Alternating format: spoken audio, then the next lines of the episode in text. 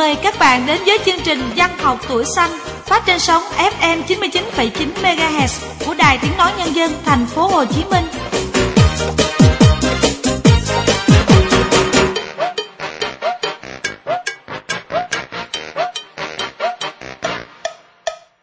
Xin gửi lời chào thân thương tới những thính giả quen thuộc của Văn học tuổi xanh. Một tuần nữa lại qua đi và chúng ta lại cùng gặp nhau để cùng chia sẻ những sáng tác mới của chính các bạn gửi về. Cảm ơn các bạn đã luôn quan tâm yêu mến dân học tuổi xanh và dành tình cảm cho dân học tuổi xanh. Mong mỗi tuần sẽ nhận được thật nhiều bài viết của các bạn. Vâng và các bạn nhớ địa chỉ để gửi bài về cho Văn học tuổi xanh. Thư tay các bạn gửi về Văn học tuổi xanh số 3 đường Nguyễn Đình Chiểu, quận 1 thành phố Hồ Chí Minh.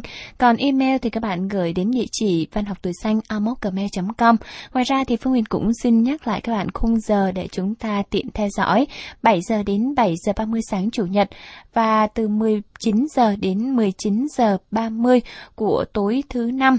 Như vậy là một à, khung giờ vào sáng thứ ba của chúng ta do có sự thay thế chương trình mới nên không còn phát lại nữa. Vì vậy những ai mà hay nghe vào giờ phát lại buổi sáng này thì à, chúng ta cũng có thể nghe lại chương trình ở trên trang web của đài, ở địa chỉ của web.voh.com.vn. Ngoài ra thì khi tại các ứng dụng à, nghe bằng điện thoại hay là nghe trên iPad thì chúng ta cũng có thể nghe được chương trình dù ở bất cứ nơi đâu. Bây giờ thì chúng ta sẽ cùng nhau bước vào khu vườn sáng tác. Xin được mở đầu với Bóng của bạn có bút danh Hagitachi. Bạn nói câu chuyện này bạn lấy ý tưởng từ một bài hát trong phim hoạt hình, một câu chuyện kiểu hàng rất dễ thương. Mời các bạn cùng nghe.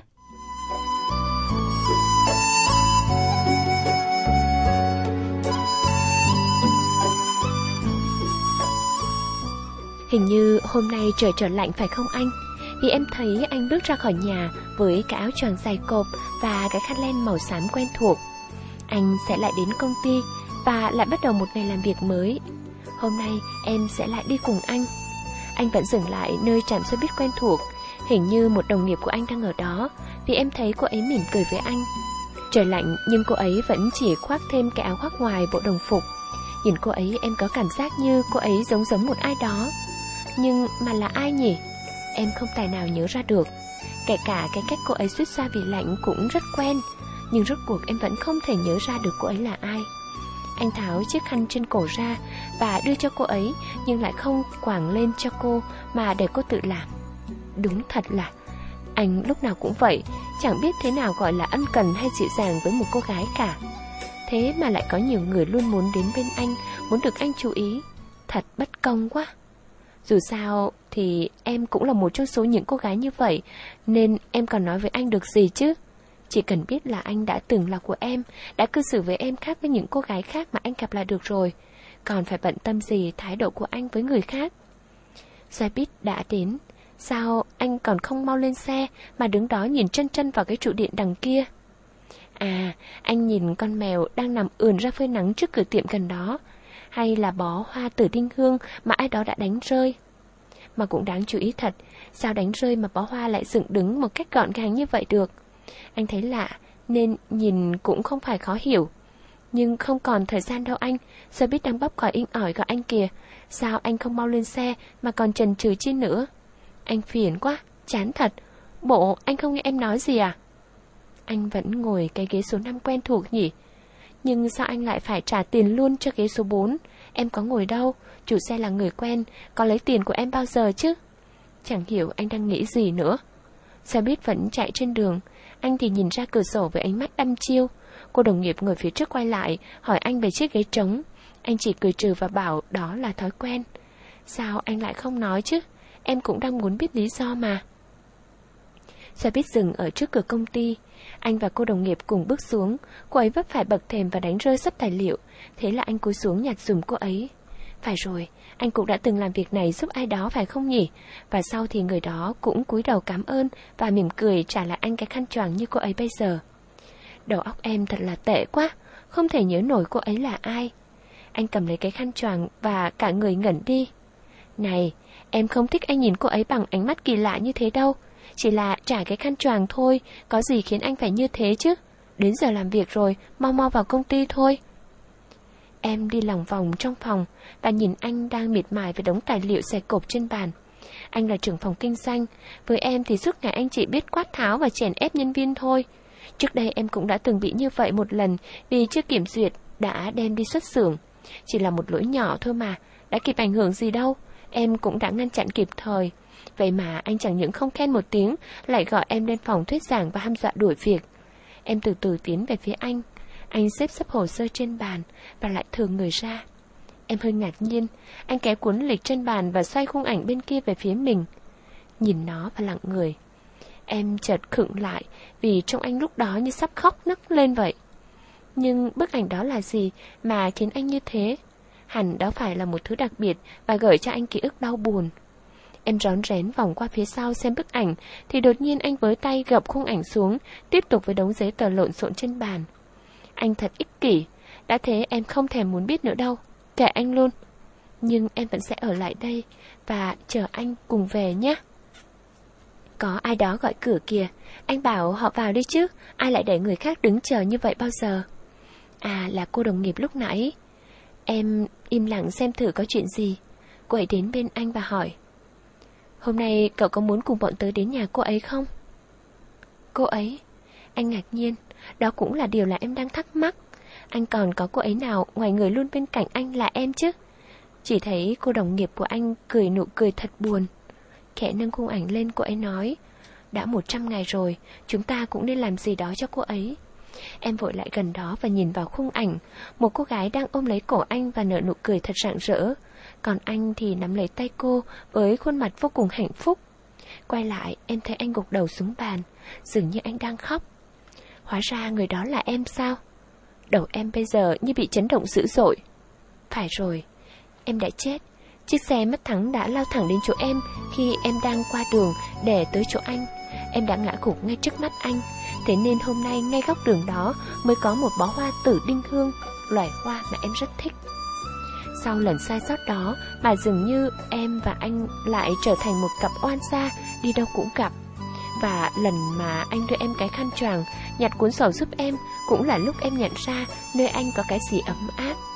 Anh luôn cùng em đi trên chuyến xe buýt đó, luôn là người trả tiền vé cho em, rồi em được miễn phí đi xe. Hóa ra lại là em sao? Hóa ra em luôn cảm thấy tất cả mọi thứ quanh anh quen thuộc, chỉ vì em là một cái bóng luôn đi theo anh sao? Em cứ tưởng em luôn mang đến cho anh hạnh phúc, hóa ra bây giờ chỉ còn lại những nỗi đau. Em xin lỗi, em sẽ sống tốt, nên anh cũng phải như thế nhé. Lúc nào em cũng luôn dõi theo anh. Em không muốn cứ thấy anh yếu đuối như lúc này đâu. Tạm biệt.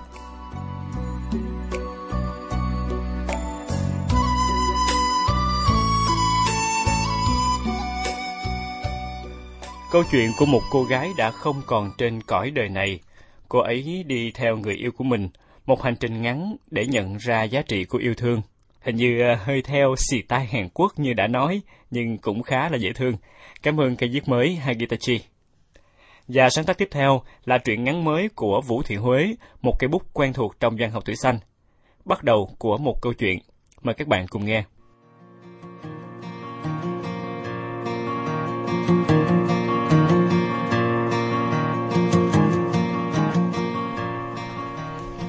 Đột nhiên Thuận, bạn hồi cấp 2 bảo Thanh có người yêu chưa? Nếu không thì nhận mình đi, cùng chung số phận. Đêm thấy dài, suy nghĩ kỹ lắm. Tưởng bạn đùa, mình bảo Ok thôi, vậy ta cứ đồng ý với nhau như thế đi Nè, có làm mình mừng hụt không đó? Ồ sao vậy? Ừ, mà sao đột nhiên lại Thì lang thang mãi cũng chán rồi Giờ muốn yên bề gia thất thôi Giọng Thuận bỗng điềm tĩnh Mình quen Thuận từ hồi học cấp 2 Hai đứa không thân.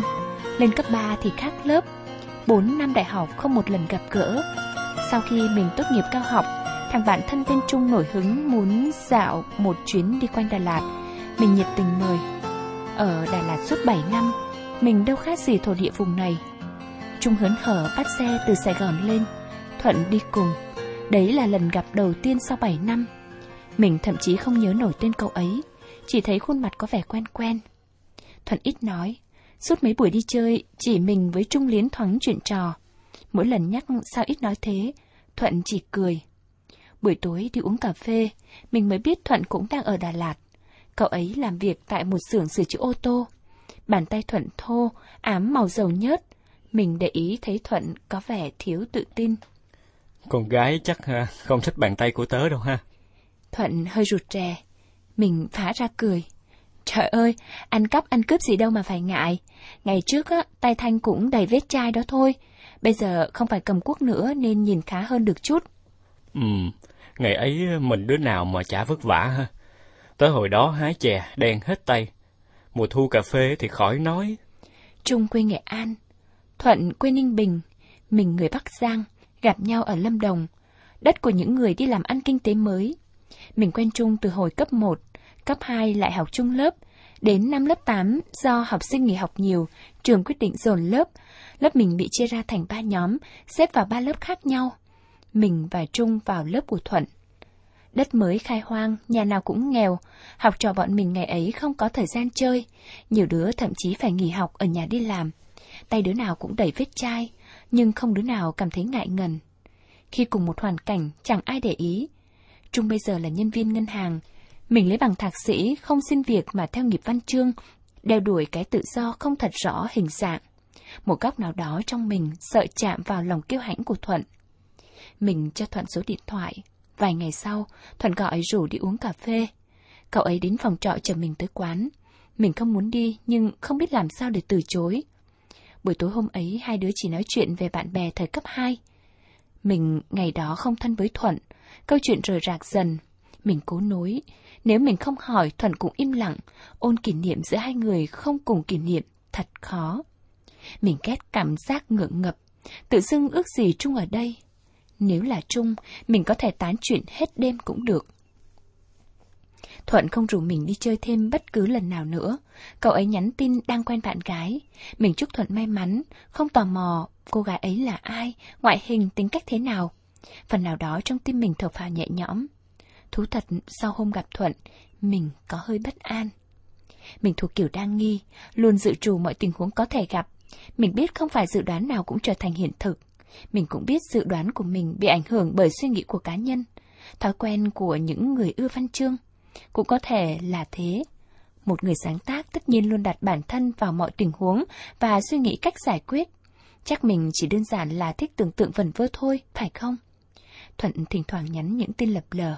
Mình cũng trả lời lập lờ, nửa đùa, nửa thật. Không phải vì mình là người thích đùa. Đùa là cách để tránh phải đối mặt với thứ gì đó chưa rõ ràng. Đùa cũng là cách để né tránh tổn thương. Trung lại lên chơi, cậu ấy tập hợp bạn bè cấp 2 đang sống ở Đà Lạt. Lần đầu tiên mình biết có nhiều bạn cùng lớp với mình ở đây đến thế. Khác với Trung, mình rất vô tâm, mình dễ dàng quên một ai đó vì khoảng thời gian, không gian. Mình cũng không hề lưu luyến các kỷ niệm, với mình quá khứ chỉ là quá khứ. Bọn mình bàn về việc chuẩn bị đám cưới của Sơn và Liên. Hôn lễ được tổ chức tại nhà Sơn, mình không có xe để về. Trung bảo hay Thuận chở Thanh về. Thuận lắc đầu, nói ngày đó không còn ở Đà Lạt nữa. Thật lòng, mình hơi hụt hẫng, cảm giác Thuận cố né tránh mình. Suốt cả buổi Thuận chỉ miễn cưỡng trả lời vài câu mình hỏi. Có phải mình đã sai ở đâu đó? Có phải mình khiến cậu ấy bị phiền hà? Mà tại sao lại phiền hà chứ? Ngày về dự đám cưới Sơn, mình bắt đầu quan sát Thuận. Cậu ấy có vẻ thoải mái hơn một chút. Vì rượu chăng? Thuận nói nhiều hơn nhưng đám cưới ồn ào, mình nghe câu được câu mất. Mặt Thuận tái đi nhưng cậu ấy có vẻ vẫn tỉnh táo. Nhạc sàn bật, đám bạn ào lên bục nhảy. Thuận chỉ ngồi nhìn, thỉnh thoảng lấy điện thoại ra chụp vài kiểu. Mình hỏi sao Thuận không lên cho vui. Cậu ấy lắc đầu. Để ý đôi mắt Thuận, mình thấy nó lặng như nước trong ao tù. Khuôn mặt Thuận điềm tĩnh, mọi hành động cử chỉ đều chậm, chắc. Đột nhiên, mình hiếu kỳ muốn biết Thuận sẽ thế nào nếu nổi điên. Khi nào thì cậu ấy mất kiểm soát. Có vẻ như mình đoán được tại sao Trung và Thuận lại trở thành bạn thân. Thuận thuộc kiểu phải có người lôi kéo thì mới miễn cưỡng tham gia cái gì đó, còn Trung thì không mời vẫn xông vào. Nếu kết hôn, Thuận sẽ là một người chồng tốt. Thật có phúc cho cô gái nào lấy được Thuận. Mình chợt nghĩ thế. Trong đôi mắt của những người bạn gái đã lấy chồng, mình nhìn thấy có chung sự mệt mỏi, còn đôi mắt của Thuận chứa gì? Mình không tìm thấy câu trả lời khi nhìn vào hố nước ấy. Thuận đi làm ngay sau khi tốt nghiệp phổ thông, va chạm nhiều, chắc chắn thế. Những va chạm khiến con người ta trưởng thành, nó cũng khiến họ giỏi che giấu bản thân. Mình chưa từng yêu, va chạm cũng hiếm, thẳng thắn và nói mình chưa va vấp gì. Là một cộng tác viên, mình không có công việc ổn định, nhưng bù lại mình có một môi trường làm việc tuyệt vời. Nơi ấy không có tranh chấp, chèn ép. Mình tự do làm việc, tự do học hỏi, tự do phát triển. Mình muốn biết Thuận từng trải qua những gì nhưng không dám hỏi. Mình ngại ngần và mình không thích để người khác nhận ra sự yếu kém của bản thân. Thành hãy uh, nghiêm túc suy nghĩ về đề nghị của mình nha. Giọng Thuận hơi ngập ngừng. Mình không dám nghĩ đó chỉ là đùa nữa. Nhưng sẽ thật tồi nếu cậu ấy có chút nào đó thật lòng. Thuận bằng tuổi mình, năm nay đều 27. Thuận là người thực tế, còn mình chỉ giả vờ thực tế. Mình hiểu những gì Thuận nói, hiểu mong muốn yên bề gia thất của một người đàn ông đến tuổi trưởng thành. Nhưng Thuận có hiểu mình không? Hay Thuận nghĩ mình giống cậu ấy, cũng mong mỏi một mái ấm gia đình? Mình còn chưa yêu, dù nhìn người khác yêu mệt mỏi thế nào, mình vẫn hy vọng tình yêu của mình sẽ đẹp. Dù giả vờ thực dụng đến mức nào, tâm hồn mình vẫn là văn nghệ sĩ. Mình khao khát nhiều, trông đợi nhiều. Mình biết thực tế không đẹp như những trang văn. Nhưng điều đó không dập tắt nổi ngọn lửa mình dày công chăm chút. Cùng chung số phận. Thuận nói thế. Cái số phận mà Thuận nói chắc chắn là phận ế. Còn cái 27 như mình, đúng là ế rồi còn gì. Nhưng bản thân mình chưa từng lo lắng. Tại sao ư? Mình không chắc có thể cho bạn câu trả lời thỏa đáng. Mình mới chỉ quan sát người khác yêu. Khi đứng ở góc độ quan sát, bạn sẽ thấy nhiều thứ hơn và cũng vô tình tạo ra nhiều lo lắng. Mình rụt rè, ngày càng e ngại. Trong tất cả những phụ nữ đã kết hôn mà mình biết, bao gồm cả người thân bạn bè, không có bất cứ cuộc sống nào mình mong muốn. Cái mệt mỏi của họ dày hơn hạnh phúc. Mình không muốn mệt mỏi, mình yêu tự do mà mình đang có. Mình ích kỷ ư, có lẽ thế. Mình không phủ nhận. Hoa bảo vì mình chưa yêu nên không hiểu được sức mạnh của nó lớn đến thế nào. Trong tình cảm, không có cái gọi là lý trí. Mình sợ đánh mất sự kiểm soát nên không dám yêu, không thể yêu. Có thể Hoa đúng, mình ghét hành động theo cảm tính, nhưng mình không nghĩ đó là lý do mình chưa yêu. Có cảm giác như mình đang biển hộ. Nói thật thì mình ghét cái nhận định cùng chung số phận của Thuận. Nhưng phần nào đó trong mình mừng vì sự nhầm lẫn ấy. Ít nhất thì cậu ấy cũng không nghĩ mình là người ở cao hơn. Anh họ mình từng bảo. Cô cứ học hành cho lắm vào, rồi ma nó thèm lấy. Câu nói ấy khiến mình khó chịu rất lâu. Mình hỏi Thuận tại sao lại chọn mình. Thật tình, mình không mong chờ câu trả lời, mình chỉ muốn lái câu chuyện trở về cái nửa đùa nửa thật. Mình quên kể cho bạn biết, mình còn gặp Thuận thêm một lần nữa vào dịp Tết Nguyên đán. Trung và Thuận chở mình và Uyên, cô bạn thân của mình đi chơi xuân. Thuận nói muốn mình tới nhà chơi, giả vờ như là bạn gái Thuận. Ba mẹ Thuận dục dã cậu ấy lấy vợ. Thuận chỉ muốn mình giả vờ thôi, để ông bà không cằn nhằn mỗi ngày. Mình vui vẻ đồng ý. Thuận bảo hay là yêu thật luôn đi. Mình cũng ừ. Thật tâm mình hơi lo, nhưng mình sợ từ chối. Cậu ấy nghĩ mình cao ngạo. Mình muốn là bạn của Thuận, cho dù không được là bạn bè thân thiết như với Trung. Mình muốn thu hẹp khoảng cách, muốn xóa đi sự tự ti của Thuận. Xét cho cùng, chúng ta có gì hơn nhau đâu. Mà bạn biết Thuận trả lời thế nào không? Thuận nói. Con mắt nhìn người phụ nữ của mỗi người khác nhau. Mình muốn bật cười, nhưng cố nén. Không biết cậu ấy thật thà hay tự cao nữa. Nhưng mình chắc chắn cái cảm giác của mình giống như một kẻ cần được cứu vớt vậy. Mình hỏi Thuận thích mình từ khi nào? Cậu ấy bảo là từ hôm gặp mình ở Đà Lạt, bữa trời mưa ấy, tức là ngày Thuận rủ mình đi uống cà phê. Hôm đó mưa và lạnh, mình muốn về lắm vì không còn chuyện gì để nói. Thuận cắm cúi bấm điện thoại nhắn tin. Mình đành im lặng ngồi chờ. Ước thời gian qua nhanh. Mình còn nghĩ có phải cậu ấy thấy chán lắm rồi không? Vì lịch sự nên Thuận cố chịu đựng thêm chút nữa. Nếu Thanh nhớ không lầm thì sau đó Thuận có nói là đang quen một người. Thời gian chứng minh. Giọng Thuận ngắt quãng là cậu ấy không biết phải giải thích thế nào hay đã chọn cách giải thích tuyệt vời nhất. Thuận vùng về hay Thuận quá khôn ngoan? Thật khó mà đoán phải không? Từ lần đầu tiên gặp lại Thuận cho đến khi Thuận đề nghị mình nghiêm túc suy nghĩ tình cảm của cậu ấy là gần 2 năm. Trong suốt gần 2 năm đó, mình gặp Thuận được 5 lần, tính cả lần đầu. Số lượng tin nhắn có thể đếm trên đầu ngón tay. Cái thời gian chứng minh ấy là chứng minh cho tình cảm nếu có của Thuận không thay đổi. Hay mình là lựa chọn cuối cùng sau khi Thuận thất bại trong tình yêu với những người con gái khác. Nếu là mệnh đề đầu, tất nhiên là đẹp rồi. Nhưng nếu là cái thứ hai, không phải mình kém giá trị lắm sao? Mình cảm thấy tò mò. Mà bạn biết đấy, tò mò là nguồn gốc của mọi sự.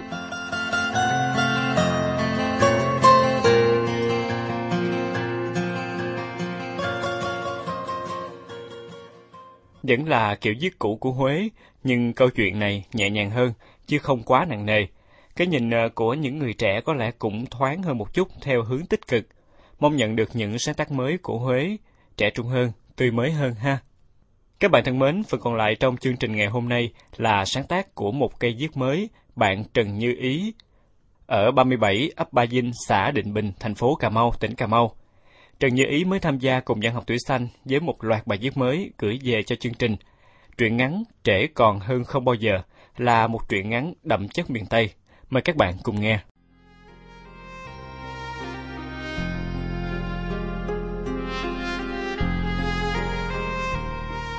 Quyến ngồi trên bậu cửa, tay chống cằm, mắt hướng về khoảng trống được phủ màu mực của màn đêm, trong sự thấp thỏm khó chịu. Tối nay Quyến nhất định phải đợi tía về.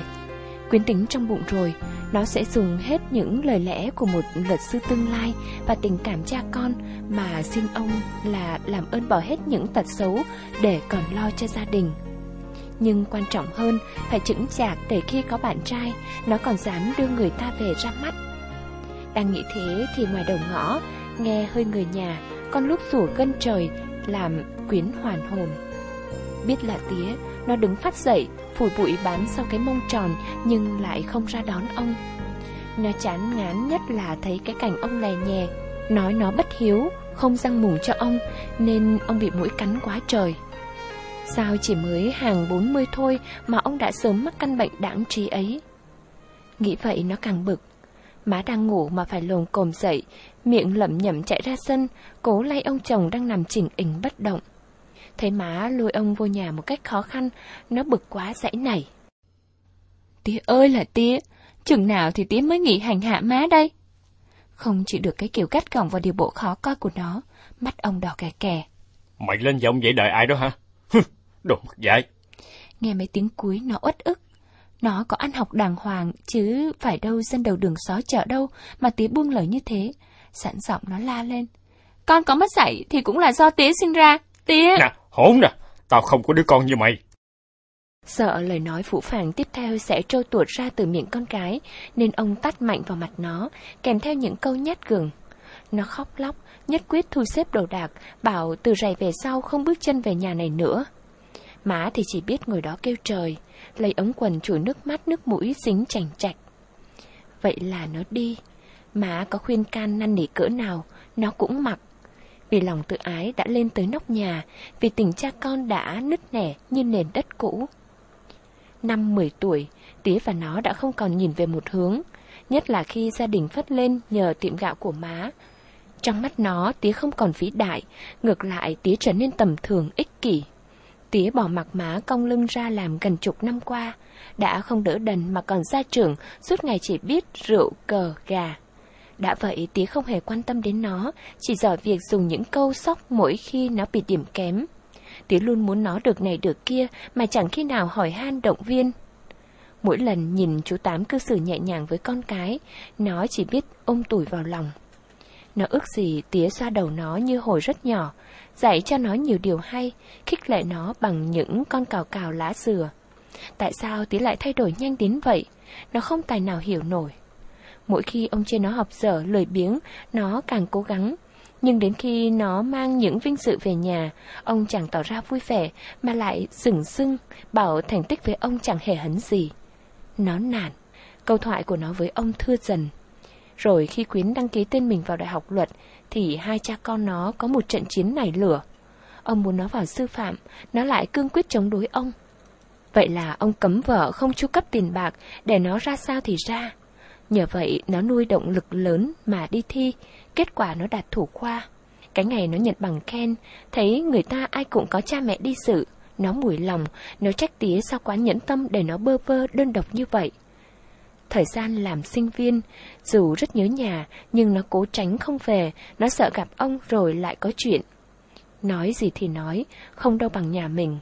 Mỗi khi nhìn những cụm mây trôi nhàn rỗi trên bầu trời, nó nhớ khi nhà cửa còn sơ sài, vách rừng rách nát, mái lá tả tơi, mùa mưa phải huy động hết vật chứa trong nhà để hứng nước. Mùa nắng trời ui ui mát, ba người trong gia đình nó thường súng xít lại, nằm gọn trên chiếu nhìn lên trần. Qua những lỗ hổng, nó thấy những áng mây bàng bạc. Tía thường giải đáp những thắc mắc trẻ con của nó là tại sao mây lại tạo ra hình con này con kia, tại sao có mưa, tại sao xứ mình không có tuyết. Tía thật giỏi, cái gì cũng trả lời được. Nhưng đến câu, sao ông trời đái mà nhà mình lại rột vậy tía, thì ông ngậm tâm. Nó cũng thôi dai rằng, vậy là nó lim xin ngủ trong lời ru của tía. Ông ca mấy câu trong tuồng cải lương máu nhuộm sân chùa thì hay nhức nhối. Nghe mùi mẫn cứ như là minh cảnh. Trong giấc ngủ huyền hoặc ấy, nó vẫn nghe loáng thoáng tiếng ông thở dài, rồi than với má.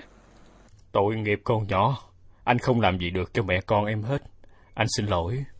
Rồi má an ủi tía, hai người lại nhắc chuyện xưa. Đến lúc đó nó nghĩ phải ngủ thiệt thôi vì toàn chuyện người lớn. Ngày ấy hạnh phúc biết chừng nào, kỷ niệm đẹp thức dậy, như tươi cười réo gọi. Quyến ơi mày về đi, tía má đang mong mày lắm đó. Vậy là nó về, nhưng chỉ có thất vọng. Tía vẫn vậy không chút sửa đổi, có chăng là nhậu nhẹt nhiều hơn. Má thì lúc nào cũng bận rộn, tiền đưa cho nó chỉ là những tờ giấy vô hồn. Cái nó cần là tình thương, là sự quan tâm, là không khí gia đình. Và hôm nay mâu thuẫn giữa hai cha con không còn cách nào hóa giải. Nó đâu biết sau khi mình đi rồi, người cha nằm bẹp dí, úp mặt xuống nền gạch lạnh lẽo để cố giấu giọt nước mắt đàn ông đang chảy. Ông trách mình sao nóng nảy quá, đi tát con nhỏ thiệt mạnh tay. Trước giờ có khi nào ông đánh nó đâu, chắc là con nhỏ hận ông lắm. Vợ thì hằn học trách móc, mấy ngày liên tiếp không thèm nói chuyện với ông. Càng nghĩ càng thấy buồn, ông lại đi tìm rượu. Ông uống thật nhiều để quên hết sự đời. Say bí tỉ, ông xoạc chân nọ, sọ chân kia đi về, bỏ lại đằng sau những câu châm chọc mỉa mai dành cho một người đàn ông vô tích sự. Trời không còn nhá nhem tối. Ông biết là khuya lơ khuya lắc rồi, nhưng vẫn cố huỵch lụi về nhà. Mười mấy năm nay, dù có lạc đi đâu, ông cũng vẫn cố quay về. Dù bên ngoài có nhiều phở ngon, nhưng ông không thèm, ông luôn trung thủy với loại cơm đã nguội vì thời gian, vì chồng, vì con. Rượu thấm vào người, bụng đói cồn cào, nỗi đau âm ỉ trỗi dậy, uốn éo ruột can. Ông đuối sức, nằm gục bên vệ đường. Càng khuya sương xuống, cái lạnh nhẫn tâm sượt qua da thịt thấm vào máu, xé rách tâm can. Trong tiềm thức, Ông thấy hình ảnh của Quyến đem bằng khen về khoe, miệng hồn nhiên cười nói. Ông muốn ôm nó vào lòng để khen, để hôn, nhưng đột nhiên nó chạy mất, do thấy đôi mắt ông đỏ ngầu. Ông lại thấy vợ đổ mồ hôi nhễ nhại khi đong gạo tận trưa. Ông lấy khăn lau cho bà thì bà giận dữ, đẩy ông ra cùng con gà đang ôm trên người. Buồn tủi ông bỏ đi, đi mãi. Đến cuối con đường mờ mờ ảo ảo, ông thấy người thân vẫy gọi, mừng quá ông chạy tới. Đám tang diễn ra thật lớn. Hai mẹ con dường như đang cố bù đắp lại những gì có thể. Chú Tám đem số tiền mà ông bạn kinh doanh hai năm nay đưa cho Quyến căn dặn, Qua Úc phải ráng học thật giỏi để không phụ lòng cha. Cầm mớ tiền lạnh nắp trên tay, Quyến cố nhớn đôi lông mày rít chịt để tìm lại những hình ảnh tươi đẹp đã xa từ làn khói mỏng manh trên bàn thờ, Quyến thấy tía đang cõng mình băng qua nền ruộng khô khan nắng hạn. Một tay ôm bờ vai mềm của mẹ, Một tay ghì chặt lưng nó. Dường như ông đang cố gắng giữ bên mình hai người thân duy nhất để bảo vệ, chở che trước cơn gió thốc bụi trần.